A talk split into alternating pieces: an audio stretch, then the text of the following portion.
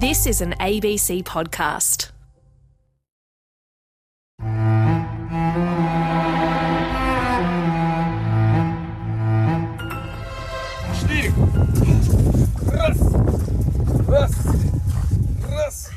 We're in Russia. It's 2020, and we've just made a mammoth discovery. Literally.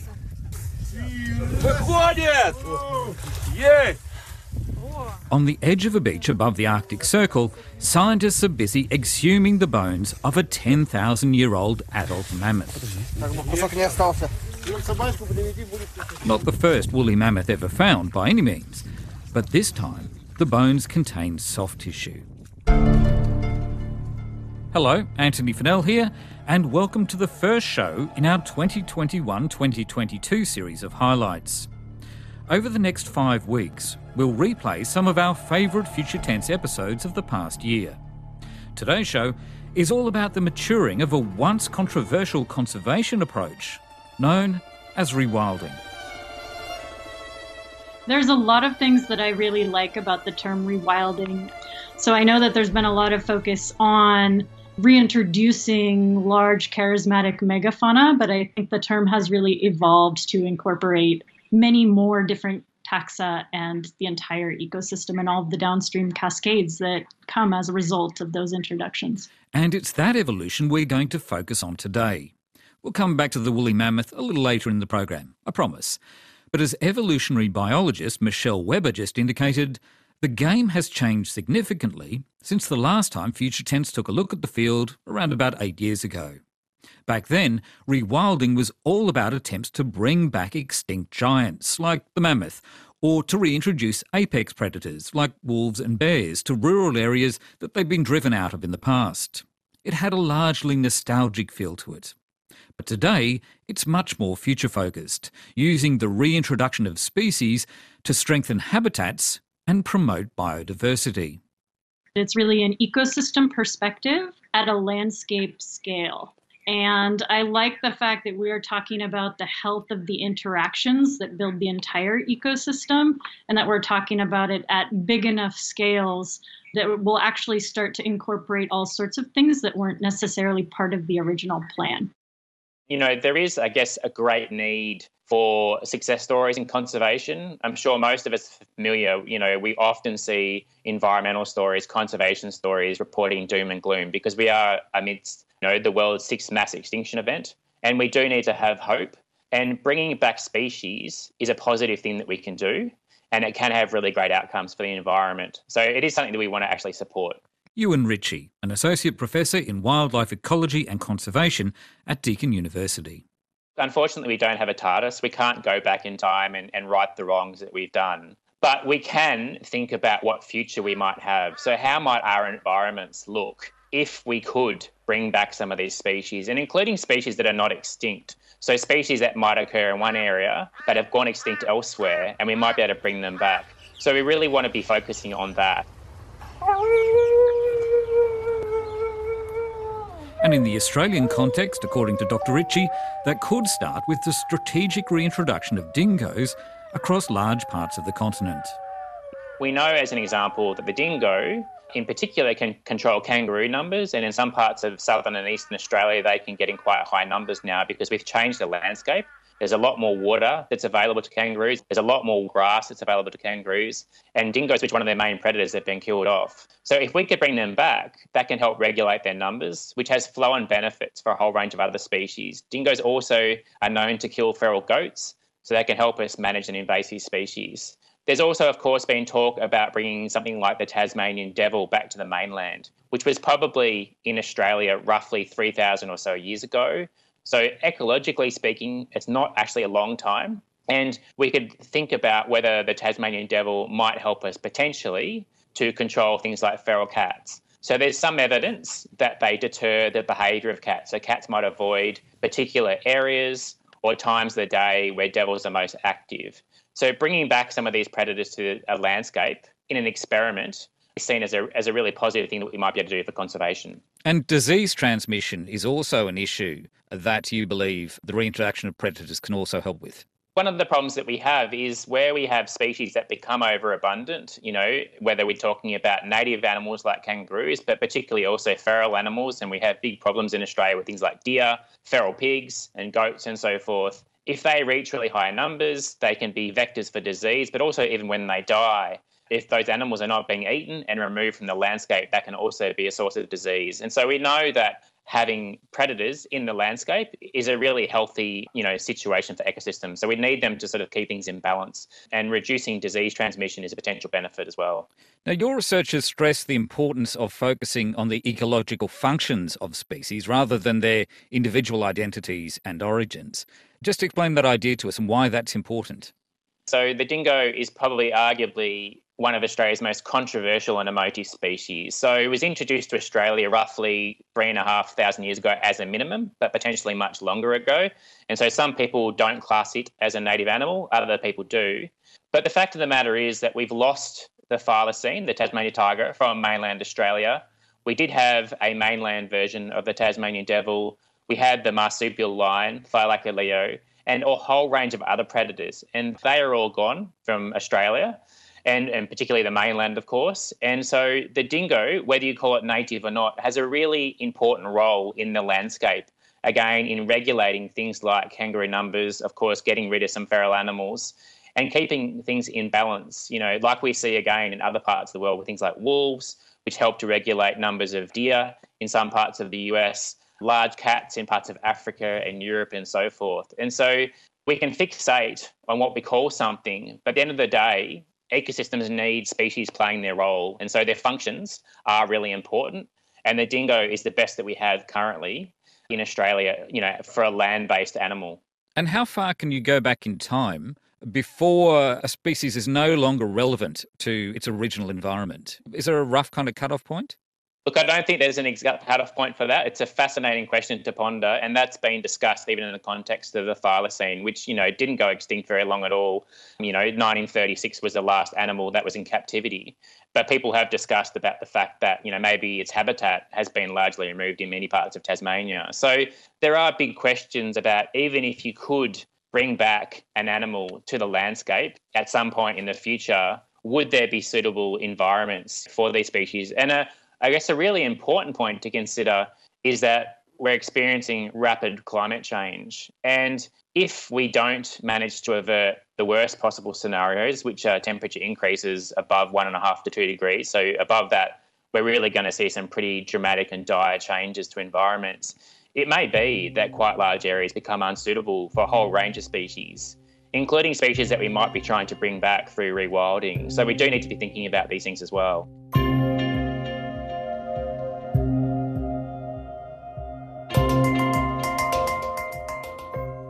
The black footed ferret has lived on this planet for half a million years. Our goal with this project is to ensure its survival for the next half million years.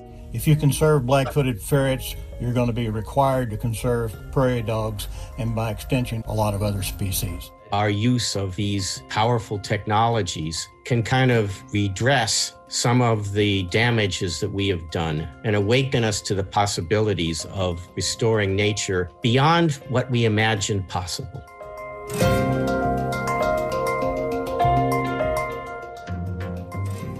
Revive and Restore is a US based organisation that uses genetic tools to save endangered species and, if and where possible, to try and bring back extinct ones.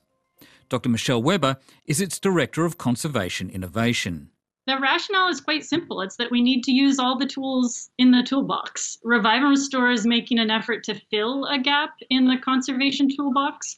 We see a lot of incredible research coming out of academia and out of industry, and we've made huge progress in genetics but it's been primarily applied so far to solve biomedical and agricultural challenges. And it's very slow to trickle down into conservation. And so, what our organization is trying to do is speed up that knowledge transfer and bring those genetic tools to bear on conservation problems, on the biodiversity crisis, taxon by taxon. And this is just another approach. This is another set of tools that will have to be combined with existing well proven methods to improve outcomes. And when we talk about genetic tools, what are we talking about exactly? What sort of tools? How do they work? So when we talk about the genetic rescue toolkit at Revive and Restore, we start with genomics, basic DNA sequencing on the genome scale. We'll provide information about the diversity and the history of that organism. We also talk about biobanking, so making sure that that DNA and that information is preserved out into the future. We talk about synthetic alternatives and using molecular biology tools to actually create molecules in the lab that can replace the molecules derived from wild caught animals or wild harvested plants. We use advanced reproductive tools to restore genetic diversity. And then we can use tools like genetic engineering or gene editing to tackle problems like facilitated adaptation, invasive species, and even de extinction. Which brings us to Elizabeth Ann. A small, furry bundle of genetic potential. Elizabeth Ann is a black footed ferret, so this is a small carnivore that's native to the wild prairies of North America. And we thought that these carnivores were extinct in the 80s. They hadn't been seen in a while, and then they were rediscovered. A small population was brought into captivity, and a captive breeding program was established.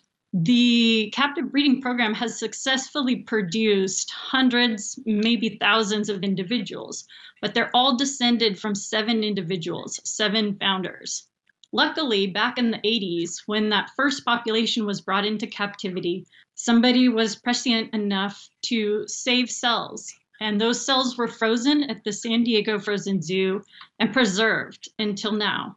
And in 2020, one of those cell lines was cloned to produce Elizabeth Ann. The nucleus from those historic cells was injected into a donor egg cell, and the resulting embryo was injected into a surrogate mother where it grew up into Elizabeth Ann, who was just born in December. And so this ferret carries a genome from the 1980s that has since been lost. And so this will be an eighth founder to the population. And that idea of restoring genetic diversity is enormously important, isn't it? This is not just, well, your work's not just about bringing back more offspring, say, from, uh, you know, an endangered species. Yes, absolutely. So there are thousands of black-footed ferrets that have been bred by that captive breeding program over the last several decades. But all of the black-footed ferrets that are alive today are either siblings or cousins, and they carry very closely related DNA. And so by introducing a new founder, we're actually adding new DNA, new genetic variation and that's very different from just individual organisms. And so most of our work is about genetic rescue and it's about making this genetic diversity available for natural selection to act on so that evolutionary processes don't stall and that these populations do not suffer inbreeding effects. Are you also adapting the genetic makeup of species to try and make them more resistant to, say, disease, that kind of thing? Is that possible? Disease is a real challenge. Pathogens are moving around more than ever, and I think we've really seen this in the times of the coronavirus. So there's multiple different ways that we can approach this challenge. Revive and Restore has a Catalyst Science Fund, which supports a portfolio of projects that tackle genetic rescue in different ways.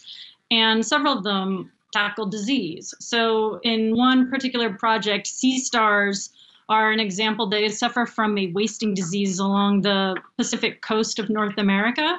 And we are using DNA sequencing to infer which points in the genome may be responsible for survival in the sea stars that are still alive today.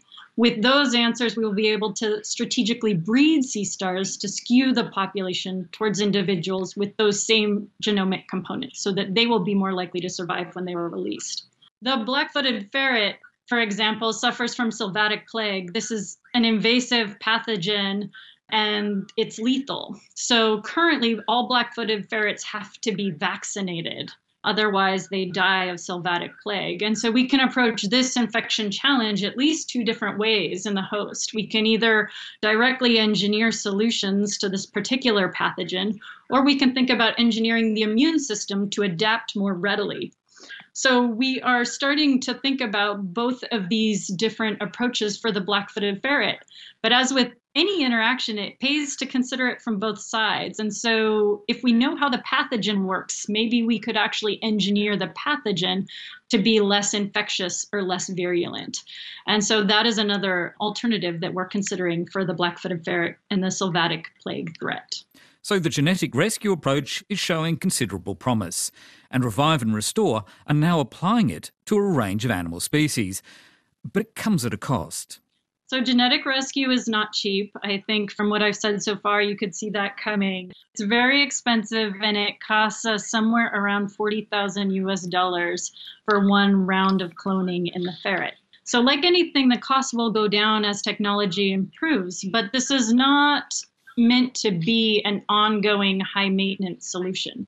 This is meant to be a jumpstart. The end goal is to eliminate conservation reliance. So right now we're spending much more than $40,000 maintaining a black-footed ferret captive breeding program, paying all the people to take care of the ferrets, paying for all of the reintroductions, paying for all of the vaccination programs, etc. So if we can reintroduce enough genetic variation to where the ferrets can recover themselves out on the landscape and are no longer reliant on these types of programs, then we will save money in the long run. And the goal is that if you strategically inject money in this type of genetic rescue at the right time in the right place, then you can actually make things easier in the long term and bring costs way down.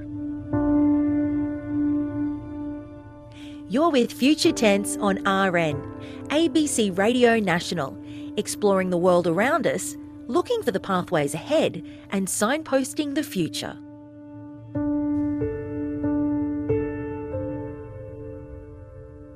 Looking at unintended consequences, we know the introduction of any kind of animal into an environment or any kind of plant into an environment can often have dire consequences.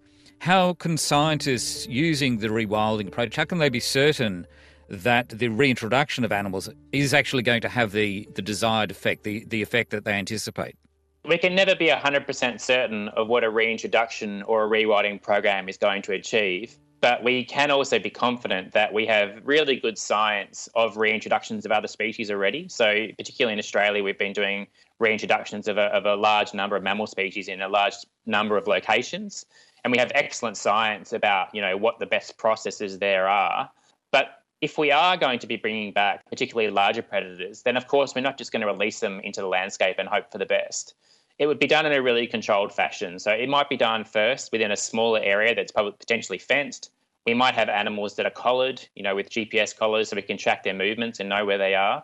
And we can monitor the outcomes of that trial and see how it goes. And if it's positive fantastic and we might even expand it further but if things go wrong, things going not the way we might like, then we might bring that program back and, and, and cease that program. So there's obviously a really important role for monitoring and keeping things in check as, as we're trying in these experiments.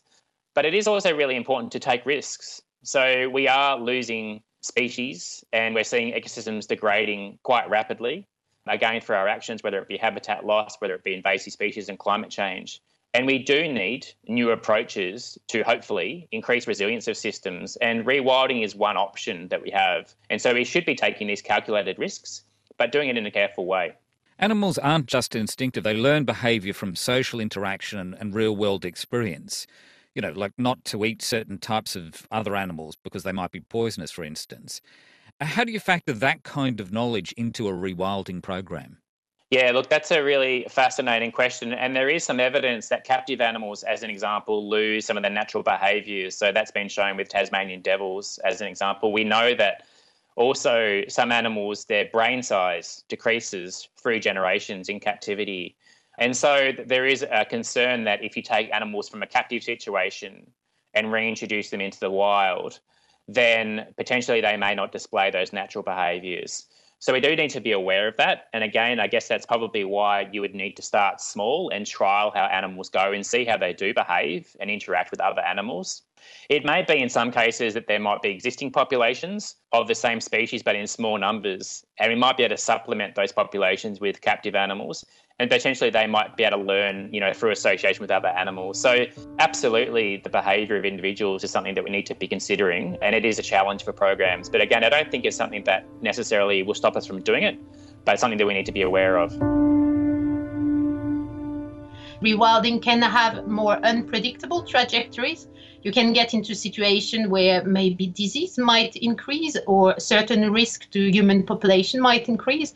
And so if that's not very well factored in, and if communities living around are not engaged with decision uh, about whether or not to go for rewilding and how it should be done, then you can get a lot of conflict.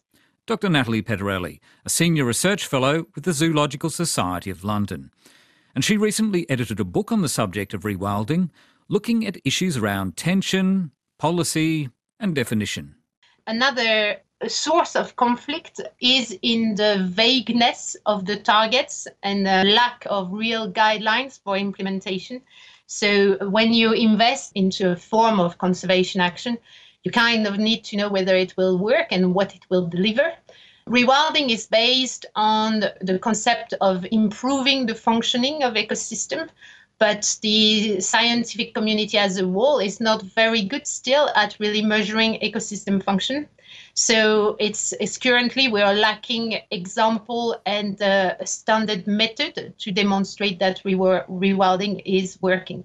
Those are improving though. So as the rewilding concept is getting more discussed in the scientific community, associated discussion with uh, target setting and monitoring are going on. And so uh, my guess is that it's going to get better, but for the moment, there's still a lack of real protocol, which is something that everybody is working towards. And just picking up on that point, you've defined various key research measures that could be useful in terms of improving research in this area, haven't you? So, could I get you to take us through some of those?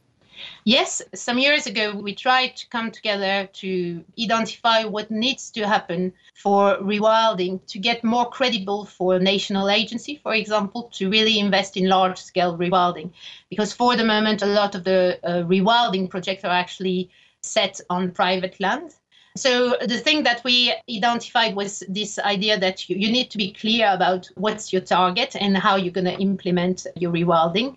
Then you really need to think about a risk assessment as of how do you identify risk how do you make sure that you deal with this level of unpredictability in a way that doesn't increase tension between, for example, rewilders and the community that live in the rewilded or aim to be rewilded sites? something about the economic cost and associated benefits. So when you change the use of the land into something such as making it a rewilding area, this can have both a cost and benefit for local community can have economic cost because uh, there might have been people using that loan for something and making money out of it that suddenly lose their livelihood. And then you can have a situation where the benefits are not distributed equally among the community members, which means that some people that were Uh, having a good livelihood on previous land use suddenly lose opportunity to make their livelihood or have enough benefits out of those changes. So really talking about the cost and the benefits and how they're going to be distributed is really important to prevent future conflict. And I think when we were putting that plan together, this is what we were thinking about, which is rewilding is not just an ecological action or a conservation action.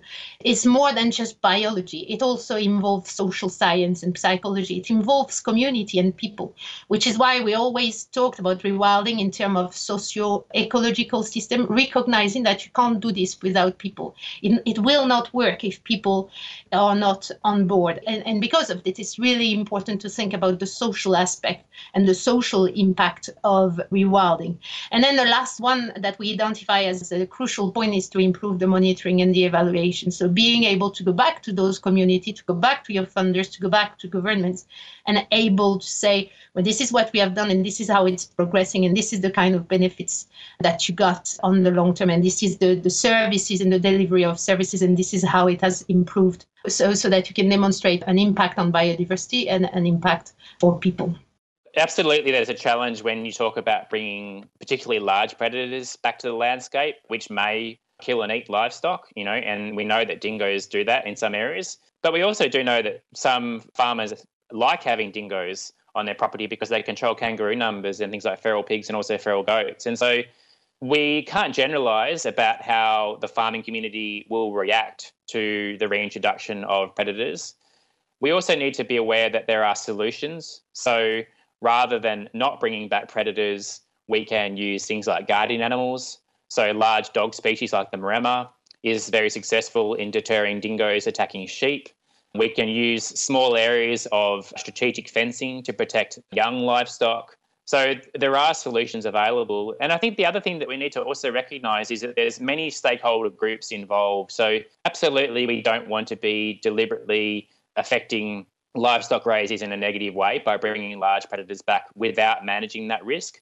But we also need to be aware of that there's many other sectors of society that do want to see these animals in the landscape. And that also includes, of course, you know, First Nations people who have cultural associations with many species. So we need to consider all the views and the values of different people across society and manage those when we're thinking about reintroductions and rewilding.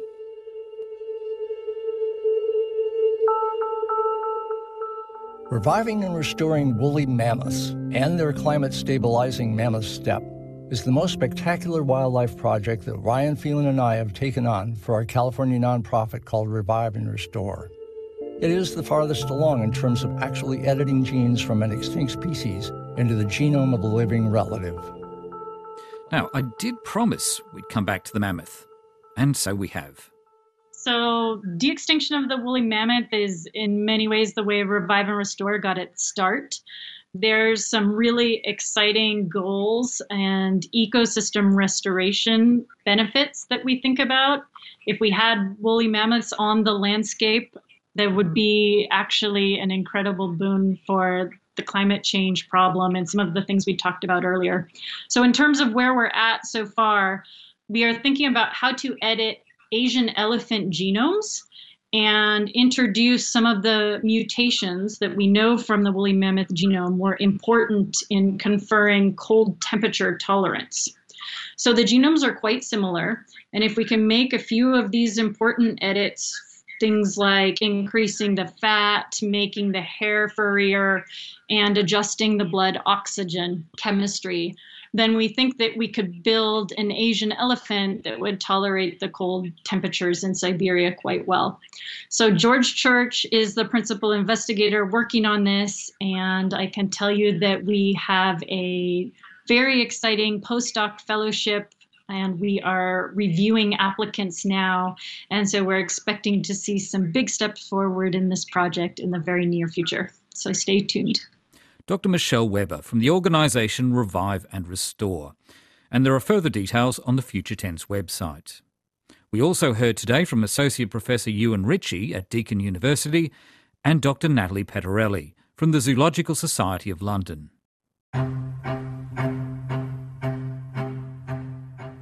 Now, next week, the promise of immortality. Can we extend human life indefinitely? Is modern medicine already on that path? And if we can live a much longer life, what are the implications for social equity and future generations? We tend to think of aging as something that is inevitable and natural and therefore acceptable. And I'm, I'm saying that aging is actually a medical condition. It's a very common one, but it's also treatable. There are at least two dozen companies around the world developing medicines that could either slow down or, in some cases, reverse the age of organs and perhaps one day the entire body. So what I, I'm trying to say here is that there is no biological law that says that we, that we have to die at 100 or even at, at 120. Understanding Aging. That's next week on Future Tense. Thanks as always to Karin Zsivanovits, my colleague and co-producer. I'm Antony Funnell. Until then, cheers.